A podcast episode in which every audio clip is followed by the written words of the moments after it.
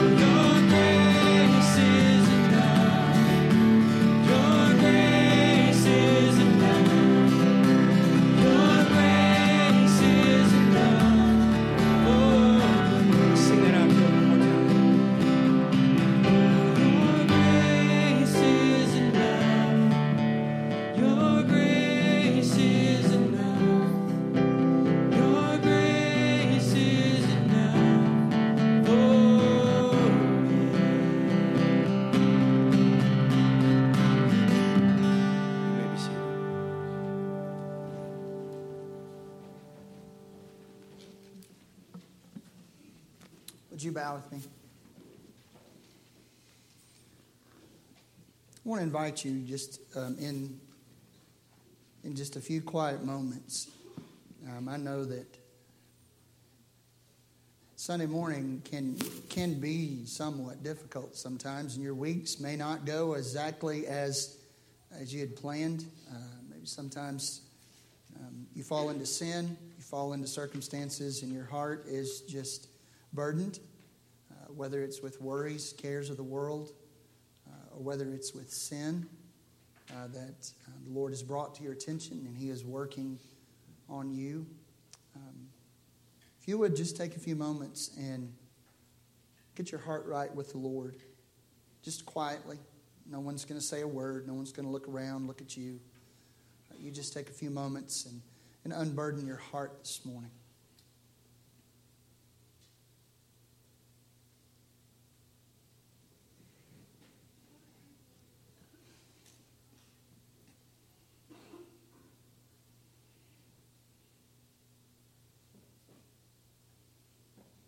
Father, we are so grateful to know, as uh, the, the, Spirit has so eloquently written for us in 1 John, that if we do sin, we have an advocate, Christ Jesus.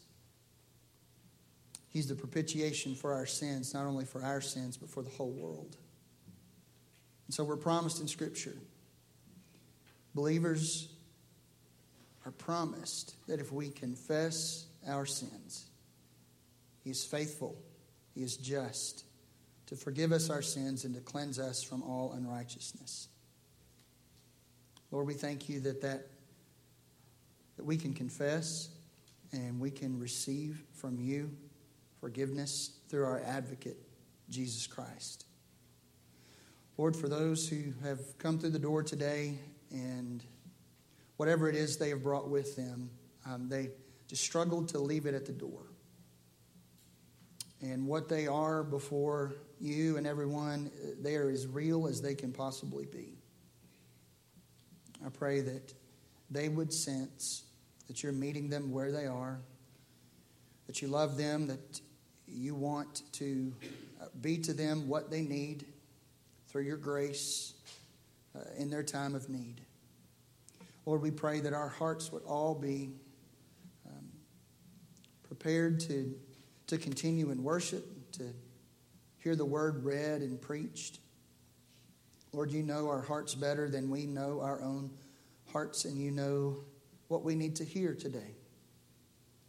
Lord, we pray that you would speak to each one of us through your word, that you would give us encouragement and hope, that through it we could find um, our way forward, that we'd be reminded that your word is a lamp unto our feet and a light into our path. And when we hide it in our heart, it helps us in our fight against sin. Lord, we thank you for our church and for what you have called us to be and to do in, in our country, in the world, in our little, little town of Cherokee, Texas. We pray, God, that uh, we would be soft clay in your hands, moldable, pliable, that we might be used uh, for you by you for your glory in your service as you deem fit. And Father, uh, some of us may, may have a sense of, you know, things are going really well right now, and we, we praise you for that. When we have times when we feel like we're just so incredibly close to you, um, we, we thank you for that. We also thank you for the times, Lord, when we're brought to our knees in weakness and are reminded that um, in order for you to use us in your service, uh, we have to lay down our ego, lay down our own sense of self reliance, and say that your grace is enough for us. That you perfect your power in us when we come to you with our weakness. So, Father, I pray that each one of us would, would come to you with our weakness and uh, that we would receive the power to serve and to be and to do. Lord, we pray for our country. We are deeply concerned about uh, what's going on in our country, deeply concerned about what's going on in our world. What an opportunity for the church, for Christians to be salt and light. Lord, help us to always be ready to give a defense for the hope that is within us. We can do it with gentleness and respect, uh, that we can say the name of Christ uh, with boldness. We can hold out the gospel hope uh, with cheerfulness, understanding that um, we only are sowers of seed, but that you give the reward.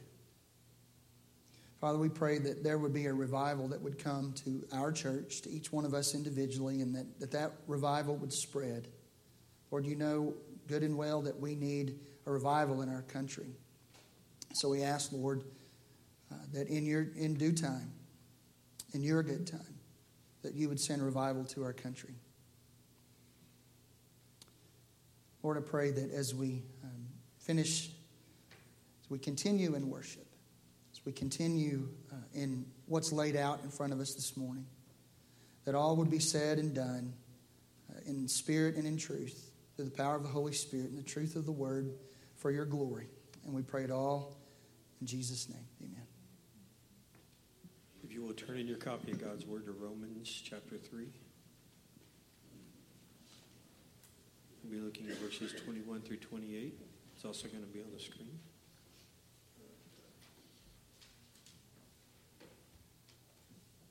But now the righteousness of God has been manifested apart from the law, although the law and the prophets bear witness to it. The righteousness of God through faith in Jesus Christ for all who believe. For there is no distinction, for all have sinned and fall short of the glory of God, and are justified by his grace as a gift, through the redemption that is in Christ Jesus, whom God put forward as a propitiation by his blood to be received by faith. This was to show God's righteousness because in his divine forbearance he had passed over former sins. It was to show his righteousness at the present time, so that he might be just and the justifier of the one who has faith in Jesus. Then what becomes of our boasting? It is excluded. By what kind of law? By a law of works? No, but by the law of faith. For we hold that one is justified by faith apart from works of the law.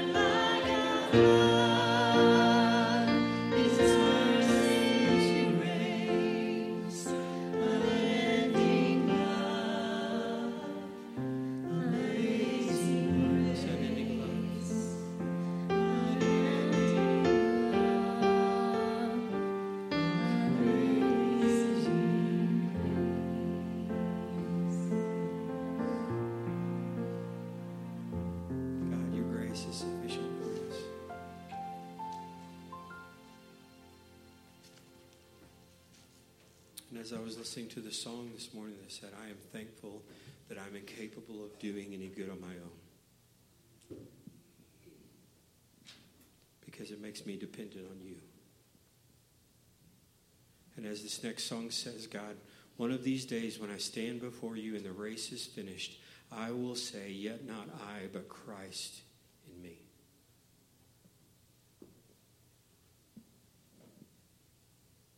When sin comes knocking and crouching at my door, my deliverance comes, yet not I, but through Christ in me. So we sing this song to you this morning, Father, and we pray that you will be glorified.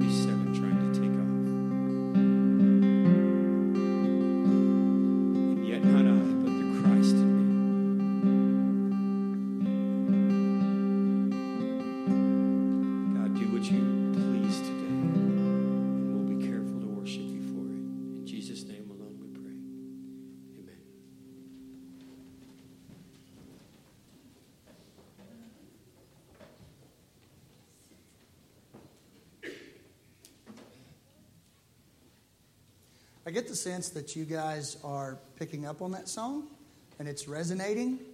Um, isn't that full of just wonderful theology, comforting theology? Um, you know, I'm thinking, I'm not pining for that day to come by any stretch of the imagination. But when I'm lying on my deathbed, I'd be fine if I could just hear that in my ears. Yet not I, but through Christ in me. When the race is, is complete, just the last thing I want to get out is yet not I, but Christ. That's what we want to have in those times, right? It's something that gives us ballast in our, in our hull when life is like this. And we have that in Christ, which is why songs like that resonate so, so deeply within us. Well, I would ask you, would you please take your copy of God's Word and turn to the book of Second Corinthians, chapter 12. We'll be in verses 1 through 10 this morning. Uh, if you did not bring a Bible, there's one around you in the pew somewhere. Please take that. It's so important for you to have in your hands a copy of God's Word. Uh, New Testament is in the back of the Bible, page 145. You will be at 2 Corinthians chapter 12. We're currently in a sermon series called, this, called uh, His Glorious Grace. comes from First uh, uh, Ephesians 1. To the praise of His glorious grace. That's what Paul says there. And the subtitle of this morning's message is The Sufficiency of Grace. So I ask you to stand for the reading of God's Word. This is 2 Corinthians chapter 12, verses 1 through 10. This is God's Word. Paul writes, I must go on boasting, though there is nothing to be gained by it. I will go on to visions and revelations of the Lord. I know a man in Christ who 14 years ago was caught up to the third heaven. Whether in the body or out of the body, I do not know. God knows. And I know that this man was caught up into paradise. Whether in the body or out of the body, I do not know. God knows. And he heard things that cannot be told, which man may not utter. On behalf of this man, I will boast. But on my own behalf, I will not boast, except of my weaknesses. Though if I should wish to boast, I would not be a fool, for I would be speaking the truth. But I refrain from it, so that no one may think more of me than he sees in me or hears in me. So, to keep me from becoming conceited, because of the surpassing greatness of the revelations, a thorn was given me in the flesh, a messenger of Satan to harass me, to keep me from becoming conceited. Three times I pleaded with the Lord about this, that it should leave me. But he said, My grace is sufficient for you, for my power is made perfect in weakness. Therefore, I will boast all the more gladly of my weaknesses so that the power of Christ may rest upon me. For the sake of Christ, then, I am content with weaknesses, insults, hardships, persecutions, and calamities. For when I am weak, then I am strong. Let's pray. Father, as we break open the bread of life, we pray that you would feed our souls deeply with what we read here. We know that the Holy Spirit can take this word and impress it deep into our souls convict our hearts and minds. We pray that would happen today. Lord, I pray that this sermon on suffering would be a great comfort to anyone who is going through this, that they would, through any kind of suffering, that they would realize, God, that the grace uh, that was ours in Christ in salvation and is ours in our sanctification is ours for suffering as well. We're thankful for, for Paul uh, and for his faithful service to you and that this is captured in Scripture for us so that we can know uh, that there is a God walking with us in our suffering who will say to us, My grace is sufficient for you, my power is made perfect in weakness. Lord, we love you. We praise you. It's in Christ's name we pray these things. Amen. You may be seated. As I've said, we've been going through a, a sermon series on grace. And, and up to this point, uh, well, maybe last week we made a, a little bit of a switch. We've talked about how grace is God's unmerited favor. Uh, for instance, in salvation, um, there's nothing that we can do to earn God's favor so that He might save us. Can't hand Him a resume, a list of good works, anything that we've done. For those pale in comparison uh, to the stench that our sins are in the sight of God. Therefore, if there is salvation to be had at all, and there is, it is through Jesus Christ and through the grace that is available in Jesus Christ. The unmerited favor that God grants to sinful, undeserving rebels that they might be saved. That's one way to think about grace. But last week we started talking about how um, that salvation is not just our justification, it's our sanctification. And just as grace, it was the on ramp through Christ to the Christian life, grace sustains us as we pursue holiness. And as we work out our salvation with fear and trembling, we learn that, that God grants us the grace to do that because it's Him that is working in us and through us, both to will and to work for His good pleasure. So grace is, is more about the power of the risen Christ living in us to give us what we need in our time of need. For instance, um, Paul is learning this lesson. He has learned this lesson that God's grace is sufficient. Now, by the word sufficient, I don't mean just kind of adequate, just okay, just so so. Few weeks ago, when I was preaching through the parable of the vineyard owner, one of the things I, I said over and over and over is that the aim of the vineyard owner was to meet the needs of the people that came to work for him. So I want you to think in terms, when I say grace is sufficient, it meets our needs. And not just barely, it doesn't just trip over the line. It doesn't circle around the bucket before it falls in. It is a swish, it is a slam dunk. God gloriously and lavishly meets our needs in His grace. You remember at the end of the parable of the vineyard owner, there was a group of people that were only hired for one hour. And instead of thinking of how much work they had done, the vineyard owner lavishly met their need. He was more than sufficient with what he gave them. And so, as we have begun this series, I think this is actually maybe week seven. We've learned that God's grace is sufficient for our salvation in the perfect life in the sacrificial death, in the victorious resurrection of Christ, God meets the need of the sinner for justification, for sanctification, for glorification, for purification and holiness, for right standing with God, for forgiveness of sin.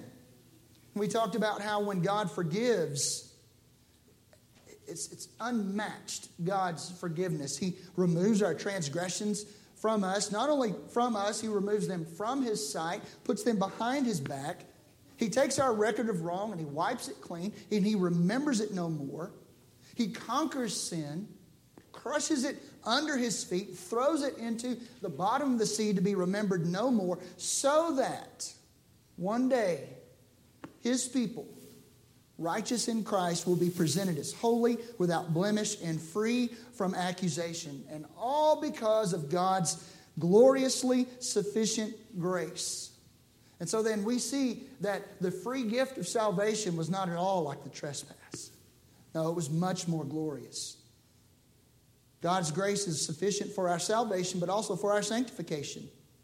God meets the believer's need for holiness. God cleanses believers of sin. He creates a new heart within them. He writes His law on their hearts.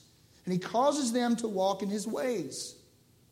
And as believers work out their salvation with fear and trembling, it is actually God who is the one working in them, both to will and to work according to His good pleasure. And all because of God's gloriously sufficient grace. God's grace is also sufficient for our suffering. God's grace is sufficient when the issue in view isn't necessarily a matter of sin or obedience. Think about the story of Job. In his life, there wasn't an issue of whether or not Job was walking with the Lord. He was. It wasn't an issue of obedience or sin with Job. And that's where God's grace being sufficient for our suffering. That's something that Job had to learn. It's something that Paul had to learn. And it's something that you and I, everyone, I can't learn it for you. You can't learn it for me. You have to learn it for yourself. Now, Paul suffered. Paul suffered greatly. In fact, when he was converted, and I put a scripture on the screen from Acts chapter 9, the Lord spoke to Ananias and told him, There's a guy named Saul, and you're to go to Straight Street, and you're to, to lay your hands on this guy because he's blind. And, and, and, and here's what, and Ananias said, Lord, this guy is a bad dude. He has been going around and he has been putting people in jail. A lot of Christians have lost their lives on account of this man. And the Lord said to him, Go, for he is a chosen instrument of mine to carry my name before the Gentiles and kings and the children of Israel. For I will show him how much he must suffer for the sake of my name. And Paul did suffer, make no doubt about it. He suffered, and I don't know that this is the right way to say it, but he did. He suffered professionally. He wasn't a professional, but in his calling, in his ministry as an apostle, Paul suffered. Look in, in chapter 11, verse 23. He says, Are they servants of Christ? I'm a better one. I'm talking like a madman. With far greater labors, far more imprisonments, with countless beatings, and often near death. Five times I received at the hands of the Jews the 40 lashes less one. Three times I was beaten with rods. Once I was stoned. Three times I was shipwrecked. A night and a day I was adrift at sea on frequent journeys, in danger from rivers, danger from robbers, danger from my own people, danger from the Gentiles, danger in the city, danger in the wilderness, danger at sea, danger from false brothers, in toil and hardship, through many a sleepless night, in hunger and thirst, and often without food, in cold and exposure. And apart from other things, there is daily pressure on me of my anxiety for all the churches. There is no doubt that Paul suffered in his calling, his ministry, his profession. But we see today in this morning's text that Paul also suffered personally. It wasn't as a result of, of sin. It wasn't suffering that Paul could expect to encounter and endure by the simple fact that he had been called to be an apostle of the Lord Jesus Christ. This is a different kind of suffering. So let's talk about Paul's suffering for just a moment. In verse 7, Paul says, So to keep me from becoming conceited because of the surpassing greatness of the revelations, a thorn was given me in the flesh, a messenger of Satan to harass me. So Paul is given this thorn in the flesh. And notice there it's highlighted. Yeah, you can see it. The word given. And I'll come back to that in a moment. That's going to factor in to uh, Paul's approach to, to suffering.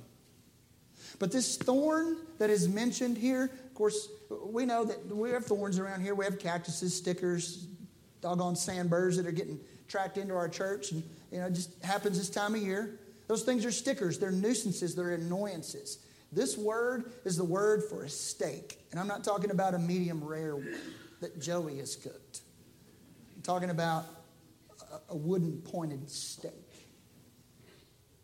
Now, Paul wasn't literally impaled by a stake, but the thorn must have caused Paul immense suffering. The thorn was in the flesh, meaning that likely it was some sort of physical ailment. There's been numerous uh, theories put out there that Paul had a speech impediment, uh, that he had epilepsy, he had an, a vision impairment, or hysteria, or depression, or maybe he suffered from the ongoing effects of malaria. But anyway, notice this thorn was given to Paul. In this text is used a Greek construction in the grammar that is called a divine passive. When he says it was given to me, so nobody walked up on the street and said, Here's a thorn for you. No, this came from on high. It was given to him by God. Don't miss this. God gave Paul this thorn. It was given to him by God. And what was this thorn? He says it was a messenger of Satan. Now, that shouldn't strike us as odd if we know our Bibles. We know that in the book of Job that God said to Satan, Have you considered my servant Job? How he walks before me in righteousness. And Satan said, Well, you don't ever, I mean, he's got a perfect wife. Why wouldn't he want to walk with you? And God allowed Satan to, to take away a lot of what Job dearly loved. And he didn't curse the Lord and die. And then Satan was given one other opportunity to inflict him with some physical ailments, but he wasn't allowed to kill him. And who was it that started that ball rolling? It wasn't Satan, it was God.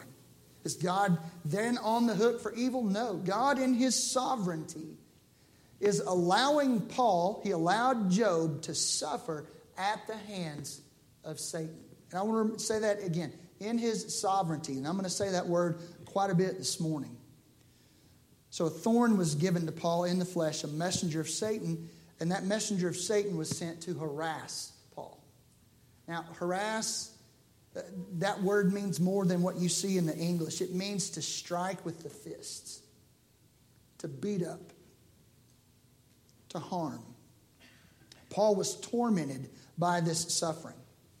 Now, when we experience suffering, one of the first things we often say is, Why? Why, God? This makes no sense. And we don't often get the answer to the question, Why? But Paul does. See, we, we, we can look at the world and wonder why is there senseless and purposeless suffering? But we find in this text that paul's suffering isn't senseless and purposeless. No. No. God is using this thorn to teach paul to mold him and make him more and more into the image of jesus christ.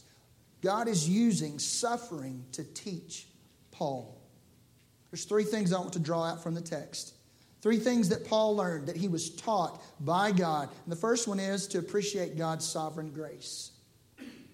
When I say the word sovereign, here's what I want you to understand that God has absolute, unrivaled control over all his creatures and all their circumstances.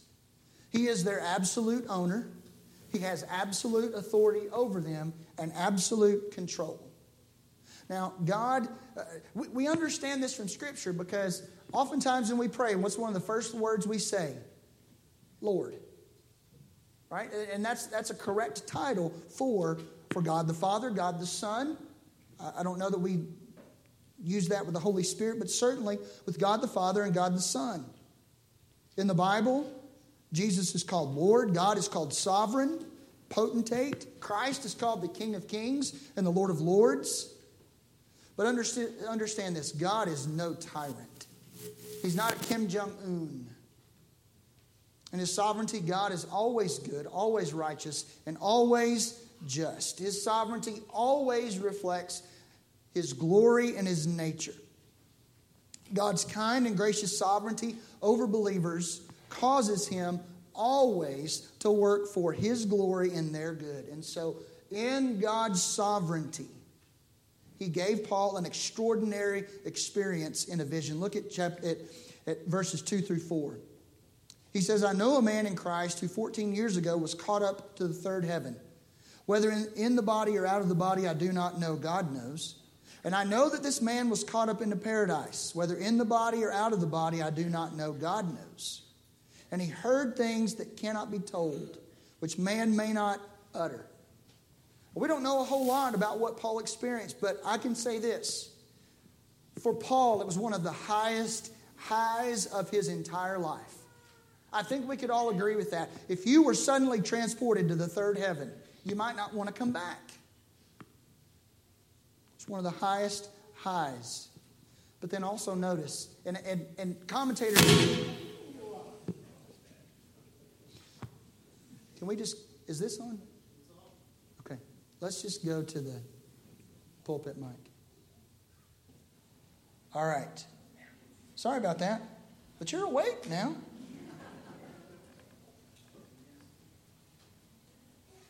Commentators believe that at the same time, or very, very close thereabouts, when Paul had this vision, he also received the thorn.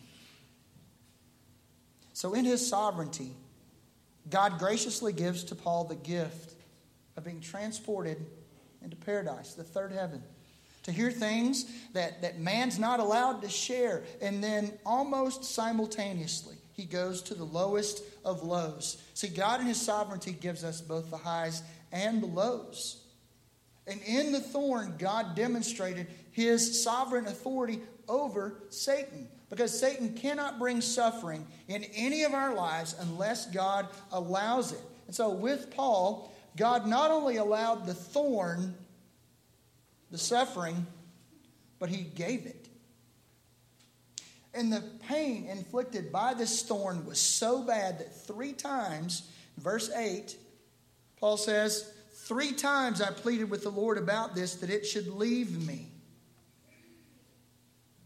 Paul's thinking, God, if you, if you are sovereign over all things, then you can remove this thorn. But God, in his sovereignty, chose not to remove the thorn. It was for Paul's good and for God's glory. See, Paul was coming to grips with God's, not only God's sovereignty, but God's good and wise sovereignty to show that in his sovereignty, God was going to use in Paul, as God has often done in the scriptures, was going to use weakness to accomplish his purposes. Now, right around this time in which Paul was writing, probably sometime a little after, Romans was written. And we all know that verse in Romans chapter 8, verse 28. And we know, we know that for those who love God, all things work together for good for those who are called according to his purpose. That's, that's Paul right there appreciating sovereign grace. Suffering also taught Paul to welcome God's sanctifying grace. You see, Paul wasn't suffering senselessly without any purpose. The why of Paul's suffering is contained in verse 7. He says, So to keep me from becoming conceited because of the surpassing greatness of the revelations. And then at the end of verse 7, he says, to keep me from becoming conceited. That word in the Greek means it, it's hyper lifting up, it's, it's, it's a, a self exaltation. It's saying to yourself, I'm a big deal.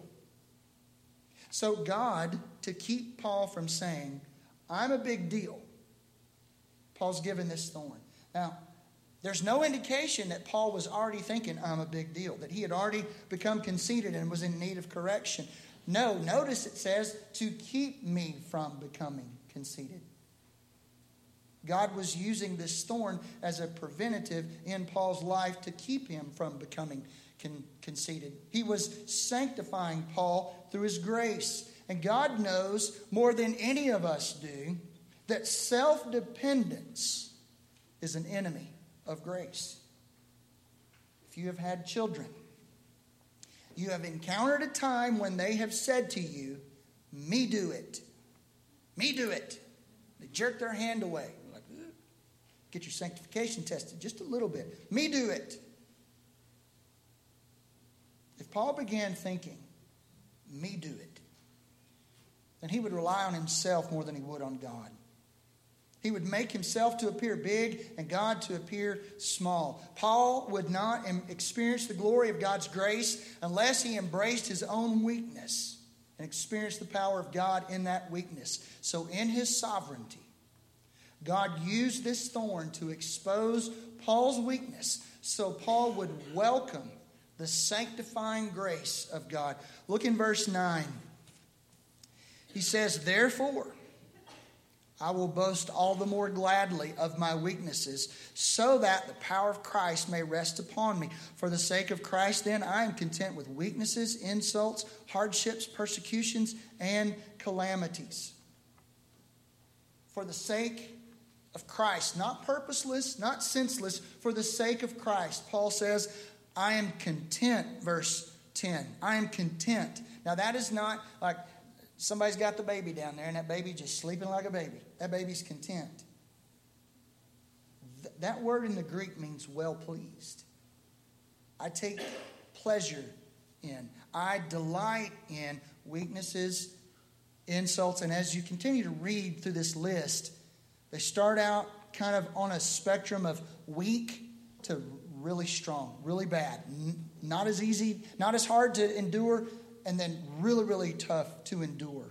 Weaknesses, insults, hardships, persecutions, calamities.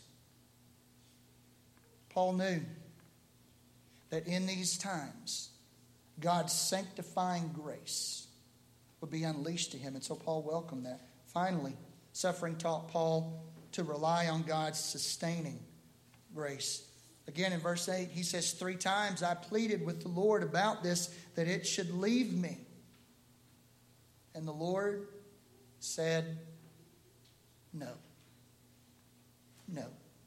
He said, My grace is sufficient for you, it will sustain you. The Lord told him, My power is made perfect in weakness. He didn't say, My power is made perfect in ignorance, because Paul was not ignorant. He didn't say, My power is made perfect in incompetence, because Paul was a competent minister. He didn't say that my power is made perfect in coldness toward the Lord. Paul had a deep relationship with the Lord. Not my power is made perfect in laziness. Paul worked hard. Not my power is made perfect in inaction that is born of compromise. No, Paul would take sin head on. Not my power is made perfect in despair. No, Paul had reason to be joyful. Now, even in this thorn, as hard as it was. No, Paul said, the Lord told him, My power is perfected in weakness. The weakness caused by this thorn in the flesh. And when we say made perfect, what that means is, is that in, in that weakness, God's power is seen for what it really is. It is put on display. You know, a lamp unless it is has a power source, unless it's plugged in, it can do nothing in and of itself in trying to display light. But when you put the plug in the socket, then the lamp receives power. Without the power, the lamp is weak. When it's plugged into a power source outside of itself, then it becomes strong the lamp goes from depending on itself to depending on the power source. And Paul is saying, when I rely on God's sustaining grace, what I'm learning is that I don't need to depend on myself. I need to depend upon God. And the Lord is saying that my power is supposed to work this way in you. Now, Paul didn't go on praying that this thorn would be removed. Paul prayed three times and then he stopped. And he rested in the sovereignty of God.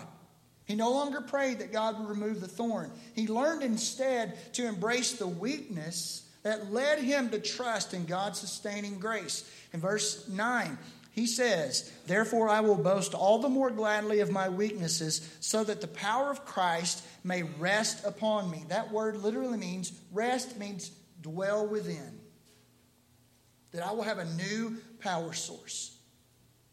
And so when Paul suffered, he was taught to rely on God's sustaining grace so that he would say in verse 10 For when I am weak, then I'm strong. Now, that's not word salad, that's not wishful thinking. Paul is really and truly saying God is using this thorn to sanctify me. He's teaching me to rely on His power in my weakness. How long did Paul have to do this? 14 years. 14 years. Stop praying, pray three times, Answers no. My grace is sufficient for you. My power is perfected in weakness. Paul stops praying about take the thorn away, and now it's Lord, I want your power to rest upon me. And he had to put his money where his mouth is. Like, maybe there's a statute of limitations on this thorn and it will run out at some point. No, every day I think Paul had to get up and say, Lord, your power is sufficient in my weakness. Your grace is sufficient for me. 14 years Paul suffered. but he suffered for the sake of Christ. Know, the disciples, they followed Christ. But until his death and resurrection, I really think in part they followed a Christ to their own making. That's why they had such a hard time with, with the concept of a suffering Savior. And it's why Peter rebuked Jesus for talking about his suffering and death at the hand of the Jewish religious leaders. See, the disciples, they didn't want suffering. They wanted the glory that was to come when Rome was kicked out and there would be an end to suffering. So I, I kind of, maybe I'm wrong. I, I don't think I am. I think they started out following Jesus for their own sake, more so their sake than his.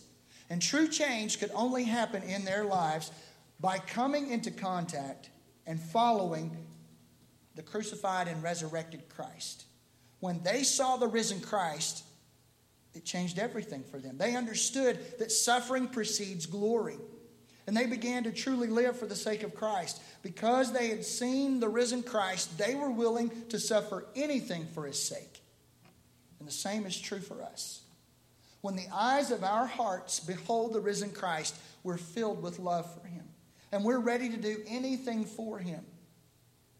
But are we ready to suffer? Are we ready to be made weak? Not, not usually. We would rather be self sufficient and strong. When suffering comes, we're more likely to want to pray it away than we are to ask God to show us the sufficiency of His grace in the midst of it. Now, I'm not saying that we shouldn't pray for suffering to be removed, but I am saying that we should be fine when God says no. For the sake of Christ and His all sufficient grace, we should be fine with switching our prayer focus from God, please make it go away to God, please make me strong with your strength in the midst of my weakness. And when we come to that point, it's then when we are ready to experience God's all sufficient grace, His sovereign, sanctifying, sustaining. Father, we thank you for Paul's example. We know that Paul suffered probably more than most of us ever will. And yet you taught. You taught him so that we might know what suffering looks like in the midst of weakness. We thank you for making him strong through Christ Jesus so that he could be sustained through all of the hardships and calamities and suffering that came his way. Lord, teach us that we have a cross to bear ourselves and that we shouldn't push suffering away. How often we, we squander opportunities to learn what it means to have an all sufficient grace in our Savior. Lord, use this time of response for your glory. We pray in Christ's name. Amen. If you would please stand, we're going to sing I Need Thee Every Hour. If there's any kind of decision you need to make at this time, I encourage you to come forward uh, as we all worship together.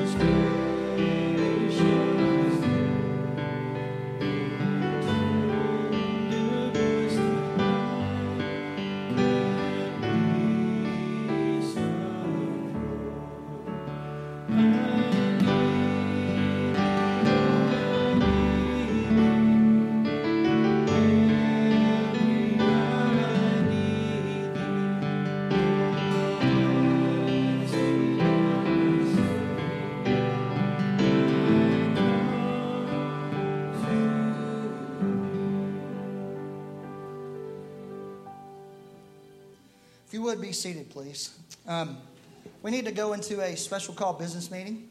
So if I could have someone to uh, been moved by Stephanie that we have a special call business meeting, seconded by James. All in favor say aye. Any opposed say no. Uh, by the way, if you're not a member of our church and you'd like to slip out, there's no harm, no foul. If you have some place you need to be, that's fine. We're going to try to do this quickly, but what we're about to do is to um, to vote on three men, adding three men to our deacon body. So, what we've done in this process is uh, we have, I've preached on uh, deacons and then we had a time where we solicited from the congregation nominations of men uh, in our church that we felt would be qualified to serve as deacons. Three names rose to the top. That was Joel and uh, Jack and Brandon. And so we brought these forward to you last week uh, to let you know that we were going to vote this Sunday by secret ballot. Uh, and to give you time, if you had any questions you wanted to ask these men, talk to them, any concerns you wanted to bring to, to myself or the deacons, that you could. Uh, and there was nothing that prevented us from, from thinking we should continue in the process. So if you're a member of the church, you should have a ballot. If you would take that ballot, um, the question that Barbara asked earlier was how many spots are we trying to fill? There's no particular number that we're trying to fill. Um, these three names rose to the top in the nominations that were given to the deacons. Um, and so we're submitting all three to be added to the deacon body. We're not trying to achieve a particular number of men who are serving. Um, so these three are on the ballot. Would ask that if you're a church member, again, if you would just circle yes or no uh, by each name. And uh, then, uh, deacons, if you would, um, we could have some deacons, if you'll just pass them one way or the other we'll, uh, toward the middle, we'll get those picked up. And uh, we will let you know before you're dismissed uh, whether or not these men have been approved by the church.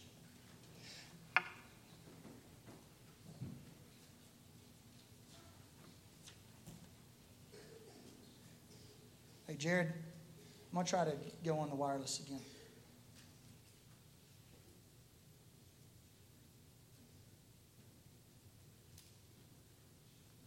Okay. While they're doing that, um, I wanted to draw attention to a few things in, in uh, on the prayer list. Um, Addie Webster uh, did have a good week last week. Uh, Judge was at the ball game uh, Friday night. Got to see us win a district championship. Praise the Lord. Um, and uh, looking good. Um, glad that he was able to, to, get out and come. Alicia Morales, that is uh, Pam Garcia's mom. she had a tumor removed from her bowels and so they're trying to discern whether or not it is, you know, what, what she's up against with that. Um, Andrew Dickinson, that's a friend of Kyler's. Do you know any update on, on Andrew? I know that he, he had a brain tumor, surgery, had trouble waking up, but he is awake now. Okay. So he's moving forward with therapy, specifically um, speech therapy. Continue to pray for the Ben Campbell family. Tomorrow will be uh, one week since the funeral. So continue to pray for them. Pray for Candace. Uh, keep hearing good reports from her. What about Charles left? Calvin. Do you know anything about Calvin? Doing good, improving. Okay, very good. Um, Jim Watson. What's the latest on Jim? It's a friend of Jack and Pam's. He was a DOM when they were at Pearsall. About the same. He's on hospice, so he's near the end of his life. He's almost finished with his race. Um, Kenneth Laird um, has, does that? do? doesn't have, they don't know what he has?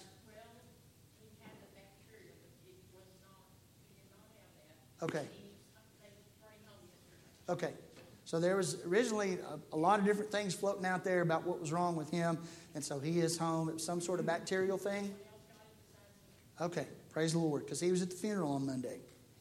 Uh, Kim Rickelson Wright, um, I forget what's, she has cervical cancer, okay? So, friend of, of the Ratliff, so pray, pray for her.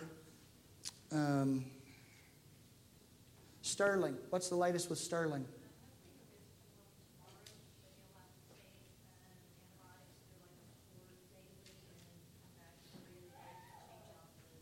Okay. So that's that's Kyler's special friend. Am I saying that right? Okay. Um, and he had was stepped on by a bull, serious injury to his, his right hand, um, and so in, battling infection, going to be on antibiotics for quite a while. Um, so please pray for Sterling. Um, some folks got up and, and, left in the middle of it, and if you're um, involved with the school at all, you know you know little Tyler. Tyler's dad, Kyle Kane, um, has MRSA And uh, that's pretty serious stuff. So ask that we would pray for him as well. Um, any other prayer requests to, to pass along to you? Or to pass along? Updates? Jared?